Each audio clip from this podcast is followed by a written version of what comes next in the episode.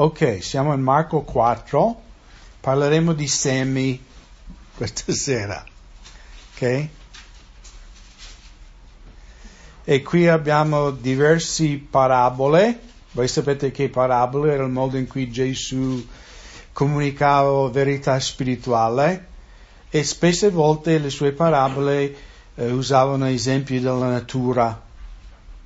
E per me è molto bello perché chi mi conosce sa che sono, mi piace molto studiare la scienza e il, il creato, no, perché Paolo dice in Romani, um, in Romani capitolo 1 che Dio mostra no, la sua invisibile potenza ai pagani attraverso il creato. E quindi a pensare che anche Dio, cioè nell'eternità passata, no, prima di creare l'universo, anche lui, cioè nel suo cuore, nella sua mente, ha detto io creerò le piante e tutte le cose che c'è il messaggio del Vangelo, anche nel modo in cui crescono, no? anche nel modo in cui accadono tutte queste cose.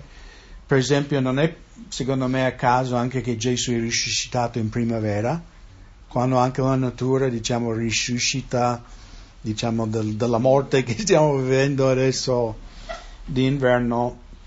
E quindi tante volte Gesù usa questi esempi perché è anche bello perché anche una persona che non sa leggere, no? Perché ai tempi di Gesù molti non sapevano leggere, erano quasi tutti contadini e quindi non potevano leggere i libri, ma potevano capire, mettere un seme in terra, mettere l'acqua, farlo crescere e quindi Dio, no, lui ci comunica le cose più profonde, ma anche in modo più semplice, no, che anche una persona senza grande istruzione può comprendere. E quindi vogliamo cominciare a leggere, quanto di voi avete già letto questo, no? il parabola del seme, seme seminatore, che questa parabola, sono fortunato che Gesù ci dà l'interpretazione dopo, perché i discepoli, noi, a volte siamo lenti a capire. Poi presi di nuovo a insegnare presso il mare e un gran folla si radunò intorno a lui, tanto che egli, salito, salito su una barca, vi sedeva stando in mare, mentre l'intera folla era a terra presso il mare. Ed egli insegnava loro molte cose in parabole, e diceva loro nel suo insegnamento, ascoltate, ecco il semi- seminatore uscì a seminare. Ora viene che mentre seminava, una parte del seme cade lungo la strada e gli uccelli del cielo vennero e la mangiarono. E un altro cade in luogo roccioso dove non c'era molta terra e subito spuntò perché non c'era un terreno profondo ma quando si levò il sole fu riarsa e poiché non aveva radice si seccò. E un altro cade tra le spine e le spine crebbero, lo soffocarono e non diede frutto. Un altro cade in buona terra e portò frutto che crebbe e si sviluppò e rese uno trenta, l'altro sessanta, l'altro cento. Poi disse loro, chi ha orecchi da udire oda.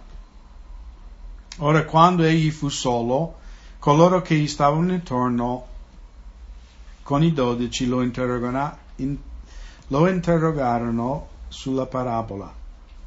Egli disse a loro, a voi è dato di conoscere il mistero del regno di Dio, ma coloro che sono di fuori tutte queste cose si propongono in parabole e quindi noi siamo parte diciamo di un gruppo privilegiato, no?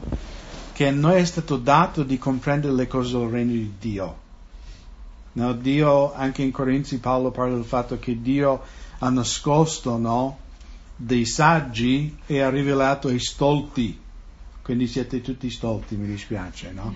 Non c'è fra noi molti nobili, molti... Qualcuno ha vinto il premio Nobel in mezzo a noi eh, anche perché chi pensa di no, sapere tante cose non è umile e non capisce che non capisco niente, no? E a quella persona che ha quella ragione del cuore dice io ti rivelerò le cose nascoste.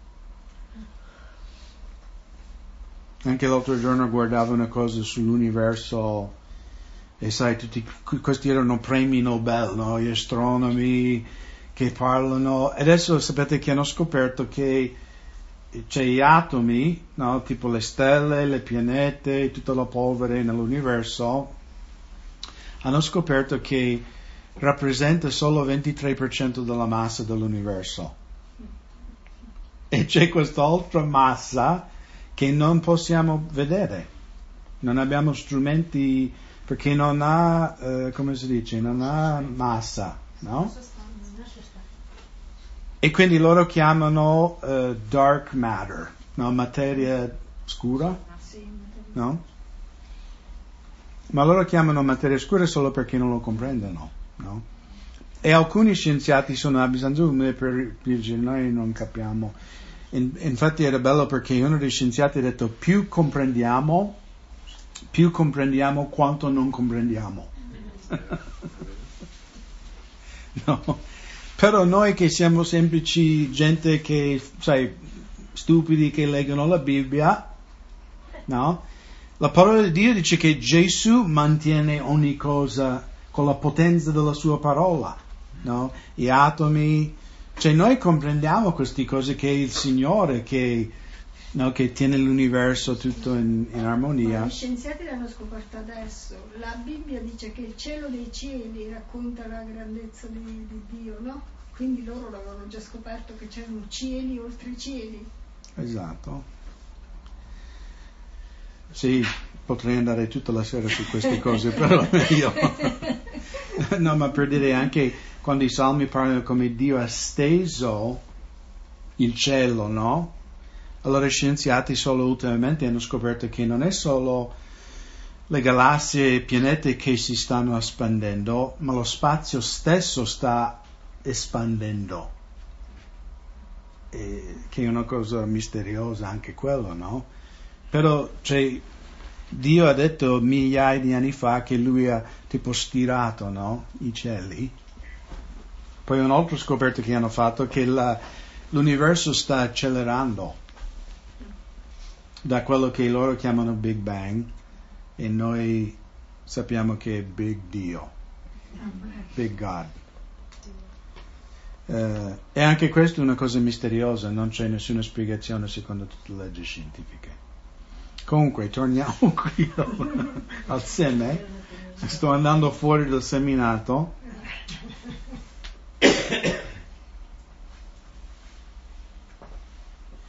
Poi, versetto 13, poi disse loro, non comprendete queste parabole, questa parabola, e come comprenderete tutte le altre parabole? Quindi abbiamo una sfida davanti a noi questa sera di comprendere se Dio permette guarderemo cinque, non solo questo, ma un altro quattro. Tutto questa sera. Il seminatore è colui che semina la parola. Quindi sappiamo già che il seme è la parola di Dio. Sapevate già queste cose, no? Voi siete studenti della Bibbia, quindi la cosa importante secondo me di ricordare qui è che il seme è uno, è la stessa parola di Dio che viene seminato, sono i terreni che sono diversi, no? Colui che semina siamo noi, o può essere Gesù, qualunque persona che semina la parola di Dio, ok? Però il seme è uguale.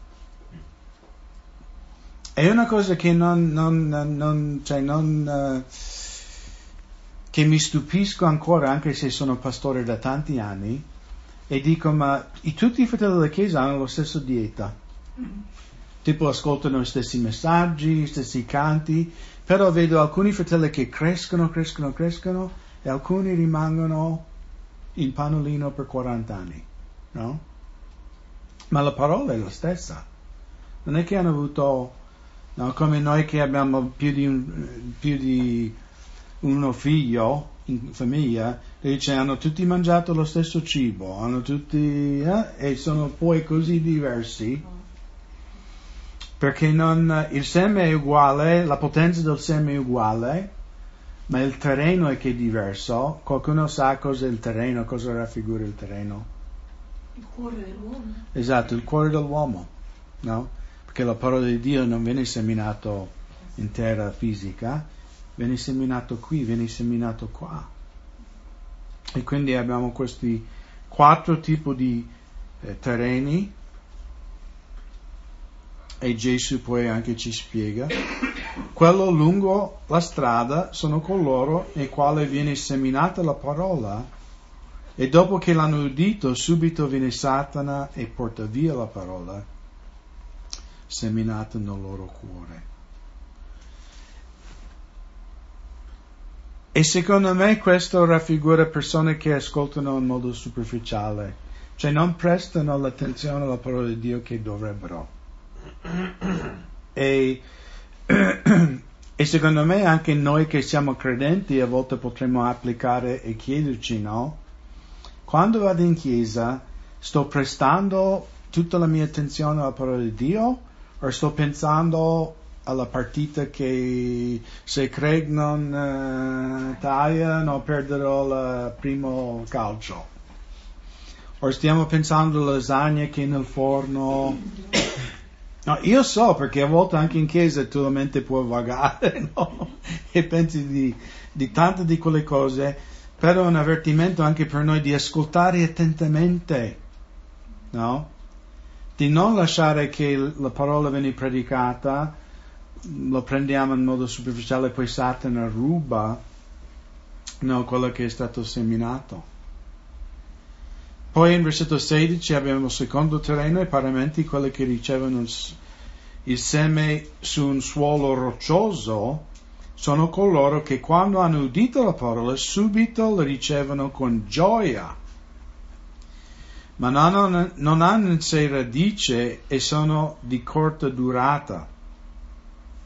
E quando sopravviene la tribolazione o la persecuzione, a causa della parola sono subito scandalizzati.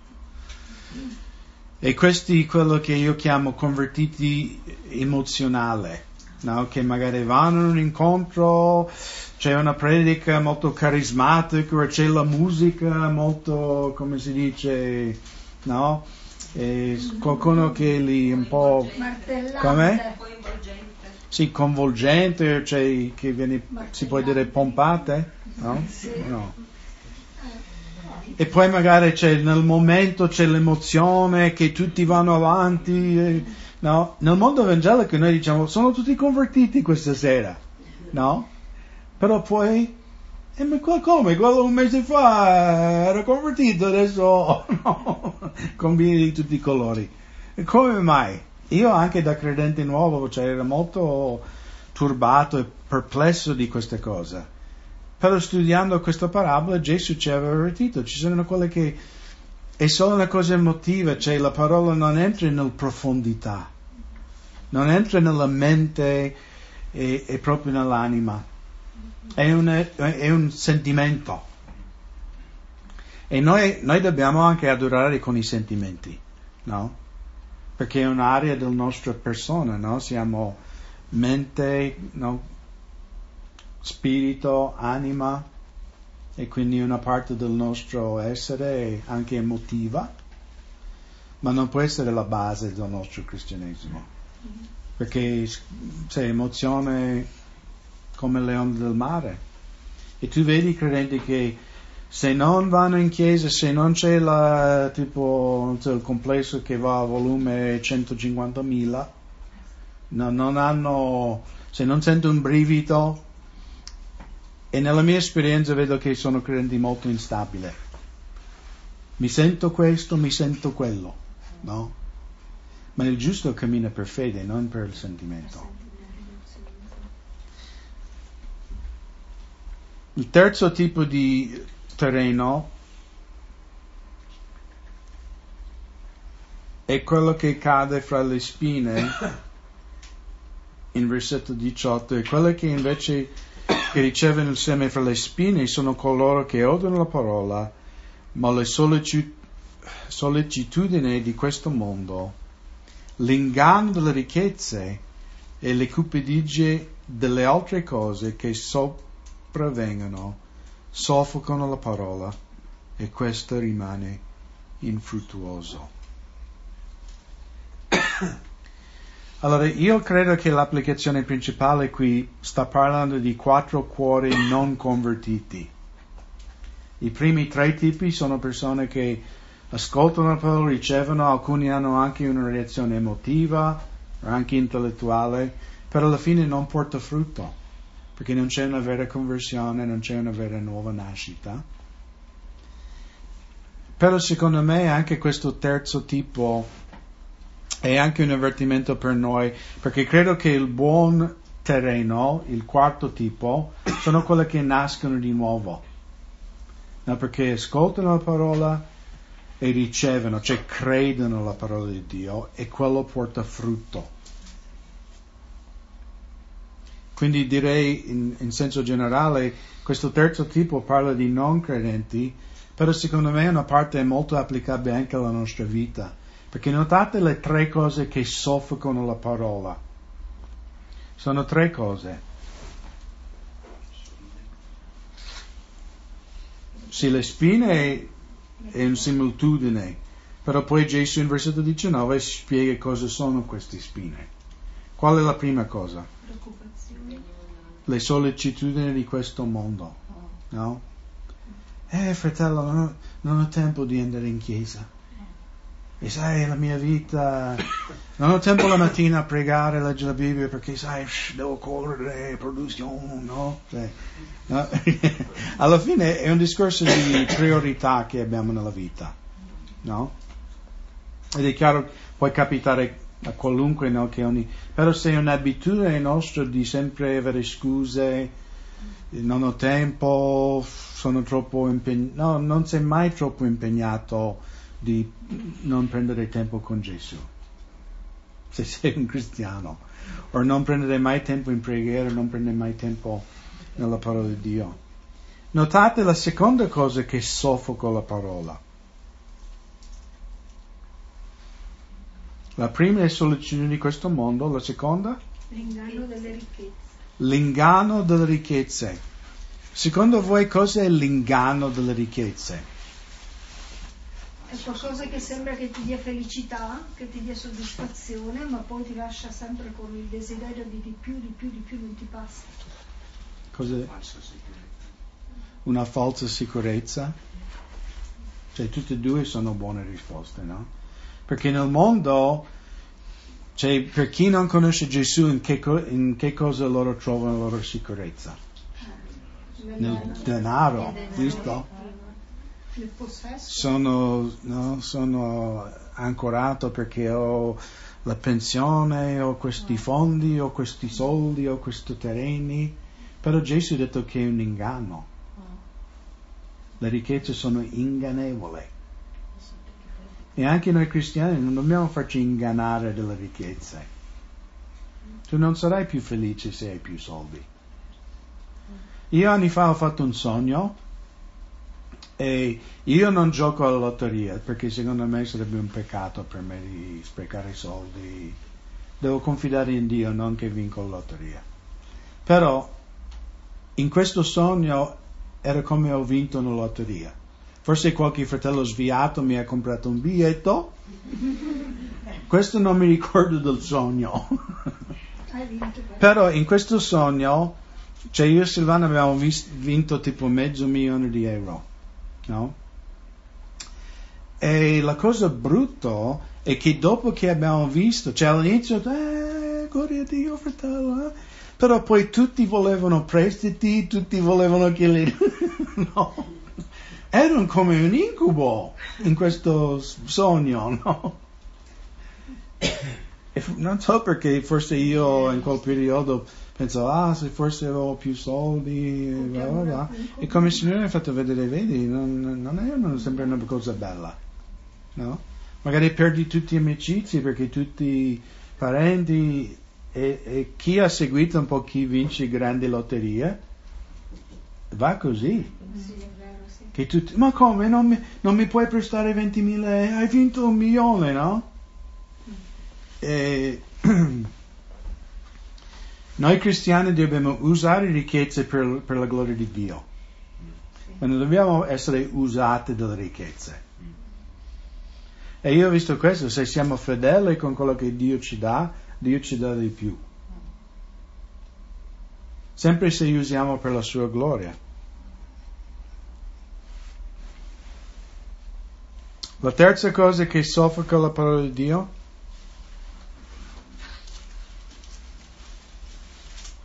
l'avidità delle altre cose. Sì, la cupidigia, no, desiderio per altre cose. E secondo me anche questo è, è come, un po' come ho detto prima, pensare che se ho quella cosa sarò contento.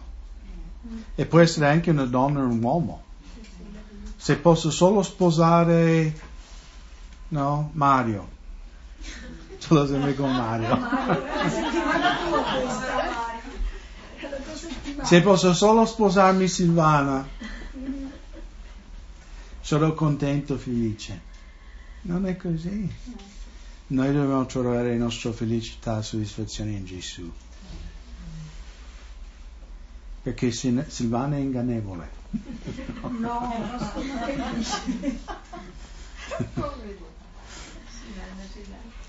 No, è una brava donna. Un dono di Dio.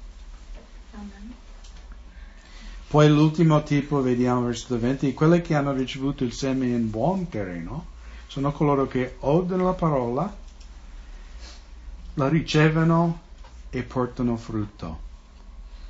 Quindi tutti i quattro tipi ascoltano la parola, però l'ultimo tipo riceve la parola. E secondo me questo ricevere vuol dire che tu ascolti con fede. Anche perché Paolo in Ebrei 4 parla degli israeliti che no, camminavano nel deserto e dice che la, la parola di Dio non ha avuto efficacia in loro perché non era mescolato con la fede. No? Hanno udito la parola attraverso Mosè, ma non hanno creduto, perciò non entrarono nella terra promessa. Quindi non hanno udito e detto questa è parola di Dio, io ci credo. Invece il buon terreno ascolta, riceve, crede e porta frutto. no?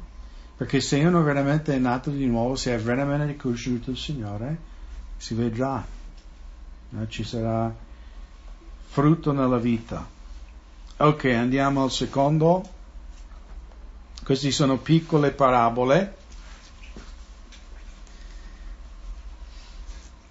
Disse allora ancora, se prendi forse la lampada per metterlo sotto il, il moggio o sotto il letto, non la si mette piuttosto sopra il candelabre, poiché non c'è nulla di nascosto che non sia manifestato, né nulla di segreto che non sia palesato.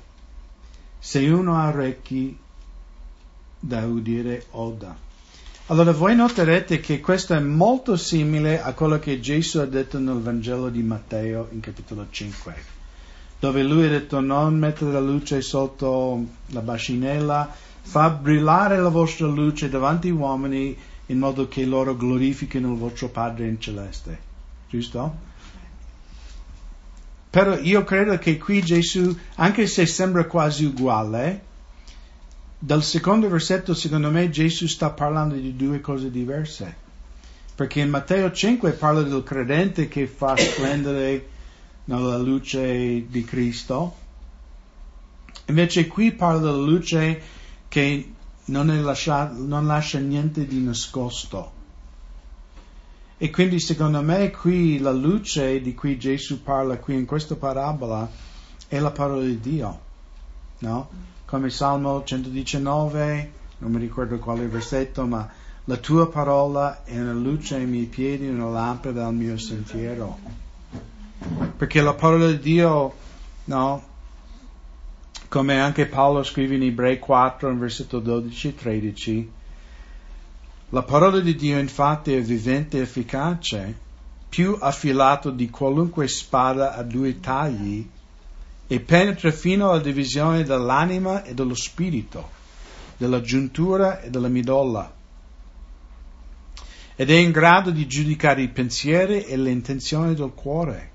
E non vi è alcuna creatura nascosta davanti a lui, ma tutte le cose sono nude e scoperte agli occhi di colui al quale dobbiamo rendere conto. E quindi qui, secondo me, anche Gesù parla del fatto la luce della parola di Dio, no, dobbiamo seminarla, non viene nascosto. Dobbiamo spanderlo perché poi rivelerà no, cosa c'è sotto. E credo che tutti noi ci siamo convertiti perché la parola di Dio ci è stato predicato e questa parola ha portato convinzione del peccato giusto? Ha scoperto, no? Esatto. Uh, ha messo in chiaro. Quando io per la prima volta leggevo il Vangelo, no? Quando Gesù ha detto se tu guardi una donna per appetirla, come sono terribile, ho detto ma io sono spacciato. No, più leggevo, più mi sentivo indegno, sporco, peccatore. E quindi la parola, la luce della parola ha manifestato, no? Infatti, eh, no? come Gesù dice qui, poiché non c'è nulla di nascosto che non sia manifestato, né nulla di segreto che non sia palesato. No? La parola di Dio porta tutto a nudo. Poi in versetto 24, dissi loro ancora fate attenzione a ciò che udite, con la stessa misura con cui misurate sarà misurato a voi e a voi che udite sarà dato di più, poiché a chi ha sarà dato, ma a chi non ha gli sarà tolto anche quello che ha.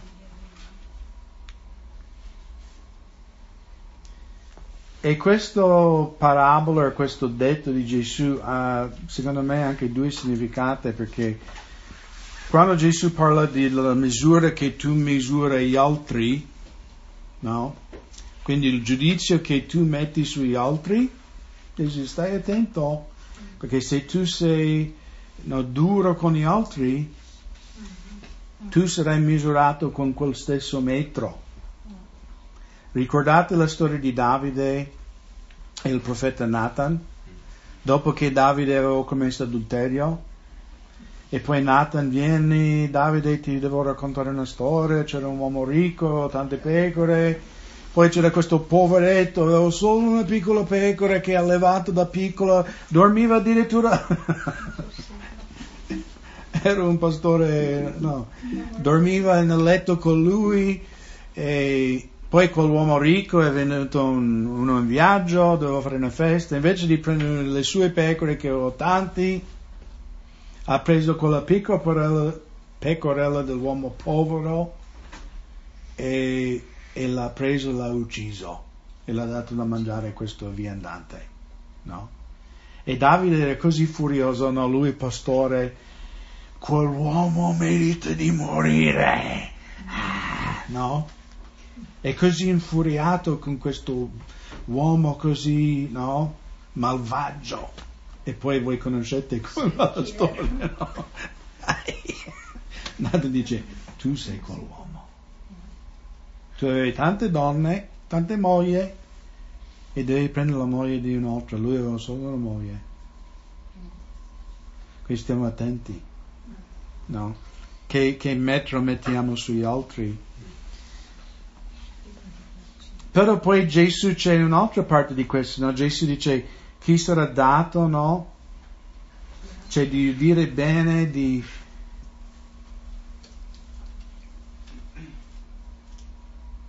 E anche in versetto 25, chi ha sarà dato ancora di più, invece chi non ha, quel piccolo che ha sarà anche tolto. No? E anche Paolo in 2 Corinzi 9,6 dice, Or questo dico, chi semina scarsamente mieterà altresì scarsamente e chi seme generosamente mieterà oltre sé abbondantemente. No? Il giusto vive per fede No, chi dà la sua vita, cosa avrà? Chi rinnega, chi depone la sua vita? Gesù dice avrà la vita eterna. Chi cerca di tenere, perderà la perderà. No? Perché alla fine la vita che abbiamo ce l'ha dato Dio. No? Come quando hanno cercato di ingannare Gesù con la moneta, no? Dobbiamo pagare le tasse a Cesare o no? Cioè lui è spacciato in qualunque modo, no? Perché si dice paga le tasse, gli ebrei dice traditore, no? Dice che dobbiamo pagare le tasse a questi romani. Se lui dice non pagate, allora rimani poi dice tu insegni sedizione, no? sei un ribelle contro la legge, ti uccidiamo, no? Io mi ricordo la prima volta che, perché io non avevo mai letto la Bibbia, la prima volta che ho letto quella storia, io ho detto, cioè, sei spacciato Gesù, qualunque cosa che dice, no? Sei spacciato. Come, cioè, come puoi rispondere? E voi sapete come hai risposto, no? Fammi vedere la moneta. Di chi l'immagine e somiglianza? Allora date a Cesare quella che è sua, Ah, perché no, cosa dice Genesi? No? Che Dio creò l'uomo nella sua immagine e somiglianza. Quindi date le vostre anime che siete create a Dio, lascia Cesare la moneta, no? Però alla fine non ha, cioè loro non potevano dire, sono andati via tutti. E infatti per me, quando ho letto quello, ho detto veramente Gesù è Dio. Che questa non è una sapienza umana. Era una delle cose che mi ha convinto che, che Gesù è il Cristo, lui è veramente Dio in mezzo a noi.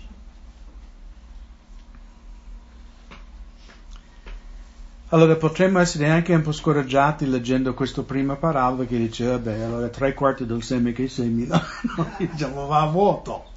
No? Però qui Gesù, forse per incoraggiarci, ci racconta in versetto 26 un'altra parabola del seme. Disse ancora, il regno di Dio è come un uomo che getta il seme in terra. Or la notte il giorno, mentre egli dorme, e si alza il seme germoglia e cresce senza che egli sappia come.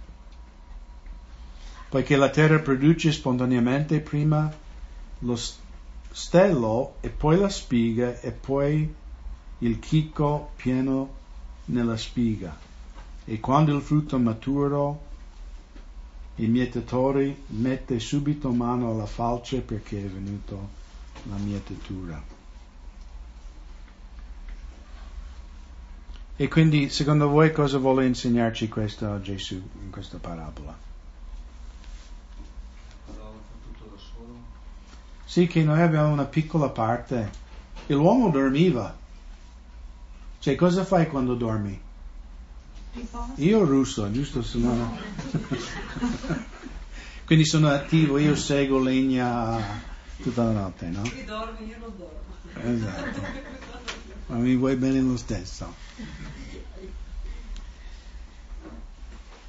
No, per l'uomo in pratica non ha niente a che fare con quello che viene prodotto, no? È il seme, no? È la parola di Dio che ha questo potere miracoloso. E anche in questi giorni parlavamo con Silvana, no? Delle cose che magari abbiamo pregato per tanti anni, per delle cose. E sai, dopo che preghi per tanti anni per una cosa quasi perdi speranza, no? O smetti di pregare per quella cosa. Poi all'improvviso, pum, esattamente come hai pregato, accade. E come lo Spirito Santo dice, ricordati, vent'anni fa pregavi per quella cosa? Ecco. Zac. E è una delle cose più belle anche come pastore che magari vedi i fratelli si allontanano, vedi, eh, e poi magari dopo qualche anno tornano in chiesa e dici, sai, il Signore mi ha fatto vedere, perché Dio opera, fratelli, anche quando noi dormiamo. Dio, Dio sta sempre operando. Anche quando noi non vediamo niente, o a noi sembra che non succede niente, ma sta succedendo sempre qualcosa.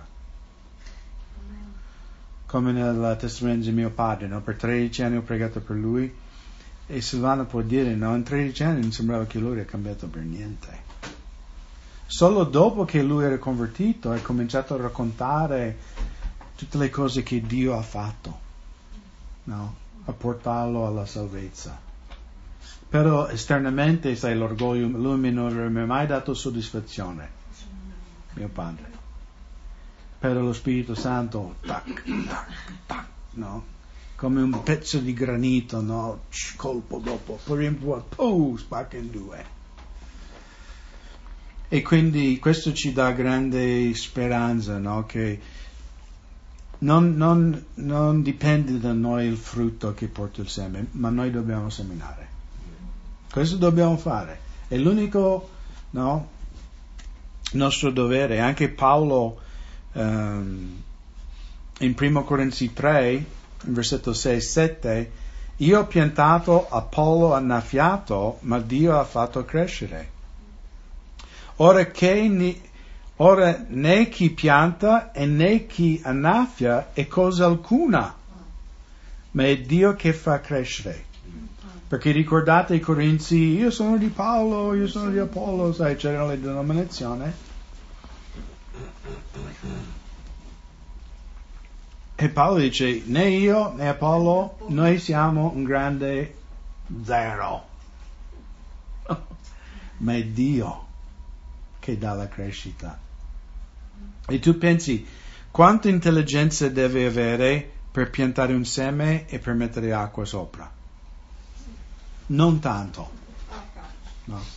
Io quando avevo 5 anni ho aiutato la prima volta che mi ricordo, ho aiutato mio padre a, a piantare l'orto. Dai, papà, sai bambini, papà voglio aiutare. No? Ok, prendi il dito, fai un buco, butti due o tre semi, copri, che prende un po' di acqua.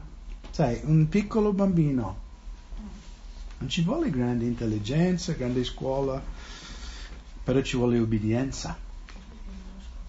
E quindi il nostro compito è seminare e anche quando dormiamo nella parola di Dio porterà suo frutto. Qui in versetto 30 abbiamo l'ultima parabola, sempre di un seme.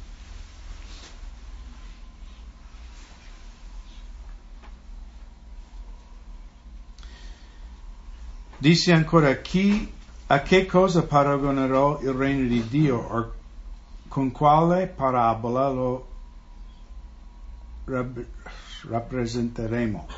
C'è poca luce qui dentro.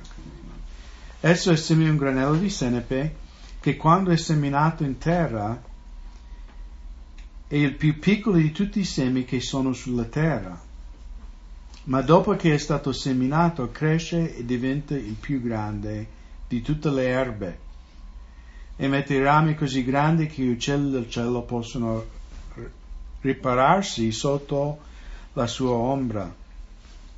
E con molte parabole di questo genere annunciava loro la parola come essi erano in grado di capire e non parlava loro senza parabole, ma in privato ai suoi discepoli spiegava ogni cosa. E quindi anche qui Gesù usa un'altra similitudine, una parabola, per spiegare la potenza no, della parola di Dio anche del regno di Dio. C'è molto dibattito, sai, allora senepe, perché senepe in Italia di solito è tipo un'erbaccia, uh, no? Non è un albero, uh, anche se c'è un tipo di, è più un cespuglio grande, che si chiama senepe nera che non si usa più in commercio perché è più difficile um, processarlo con le macchine e quindi non, il senepe che noi abbiamo non è quel tipo. Però leggevo, leggevo oggi che questo senepe nero, cioè tu pianti questo seme in una stagione sola, lui va dal seme a una pianta che può arrivare anche due metri e mezzo, no? Tipo alto come questi travi qui non solo tipo un, due o tre mesi. E quindi secondo me Gesù non che era la grandezza dell'albero in quel senso, ma nel senso la, la, la crescita miracolosa. No, da questo piccolo eh, seme no, di senepe, cioè da quella piccola cosa. E anche per me ci dà grande speranza, no? perché a volte noi pensiamo, ma io cosa posso fare per il Signore? C'ho solo un dollaro, non solo un euro. O ho solo questo piccolo talento, ho solo poco tempo no, per servire in chiesa o per fare cose per il Signore. Però il regno di Dio è una cosa che no, anche poco è come dinamite. No? Puoi crescere in modo che tu non puoi neanche immaginare. E oggi mentre meditavo pensavo del fatto che quando io e Silvana siamo andati nel Bellunese con la tenda di Cristo risposta, a quel tempo Marta e Alberto abitavano qui a Montebelluna. Forse l'ho raccontato già questa storia, no? Comunque. Ah. Silvana poi dopo mi ricorda, tu l'hai detto due settimane fa la stessa storia. No? Ormai sono vecchio, dovete avere pazienza con me. Um, comunque Marta e Alberto frequentavano questa chiesa nel Bellunese e quindi loro andavano, cioè 70 km in macchina per andare al culto lì nel Bellunese. E diciamo il Signore si è servito di noi in quel periodo per ministrarli tanto, no? per farli crescere eh, come credenti, erano nuovi nella fede, Marta e Alberto.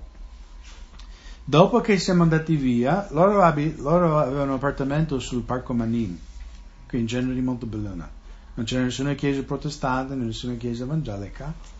E quindi Marta e Alberto andavano nel parco, dopo che poi noi eravamo tornati in Sud Italia, e loro pregavano, Signore, porta la tenda di Cristo risposta qui in questo parco.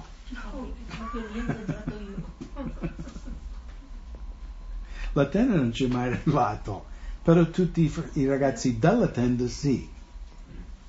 No, ma per dire, no, loro facevano questa piccola preghiera, ma chissà, no? Sì. No, per dire, hanno fatto questa piccola preghiera, poi noi abbiamo anche lasciato il gruppo della tenda, siamo andati in America, e poi fra tutti i posti, cioè, perché questa era la prima Calvary Chapel in Italia, no? Molto bellona. Quindi io potevo andare dovunque. Infatti tutti gli americani, ma perché a Montebelluna questo? Perché non sei andato a Roma, Palermo, sai qualche... E io ho detto, anche io mi chiedo perché non sono andato al mare, no? Tipo... un bel posto con una bella spiaggia, le palme. Eh, no, sono venuto qui perché Dio ha, ha deciso. Però vedi, le, cioè, loro hanno fatto quella piccola preghiera, Signore, porta la tenda qui a Montebelluna. Ma lì Porti- avete anche pregato, avete anche fatto chiesa là. Cosa? Avete fatto anche chiesa in quel parco voi. Adesso mi stai finendo la storia. Quindi loro hanno pregato, Signore, porta la tenda a Montebelluna, porta i fratelli della tenda, eccetera, eccetera. E poi guarda dove avevano cominciato la chiesa, proprio nel parco. C'è nella barchessa Manin, che è dentro il parco, questo edificio, che adesso stanno restaurando. E poi c'era un periodo che il comune ci ha cacciato fuori. Questa non è la prima volta che siamo alla chiesa. esatto. E proprio in quel periodo, che forse era l'estate del 97, no? facevamo il culto ogni domenica lì nel parco. E poi Silvana era lì per una mostra di artisti e lei ascoltava, sentiva i canti e poi si è avvicinata e poi eccola qui dopo tanti anni che conosce il Signore e porta, poi lei ha portato la parola in alta montagna Possiamo proprio dire Adesso- che non è una cosa che facciamo noi. Questo è veramente.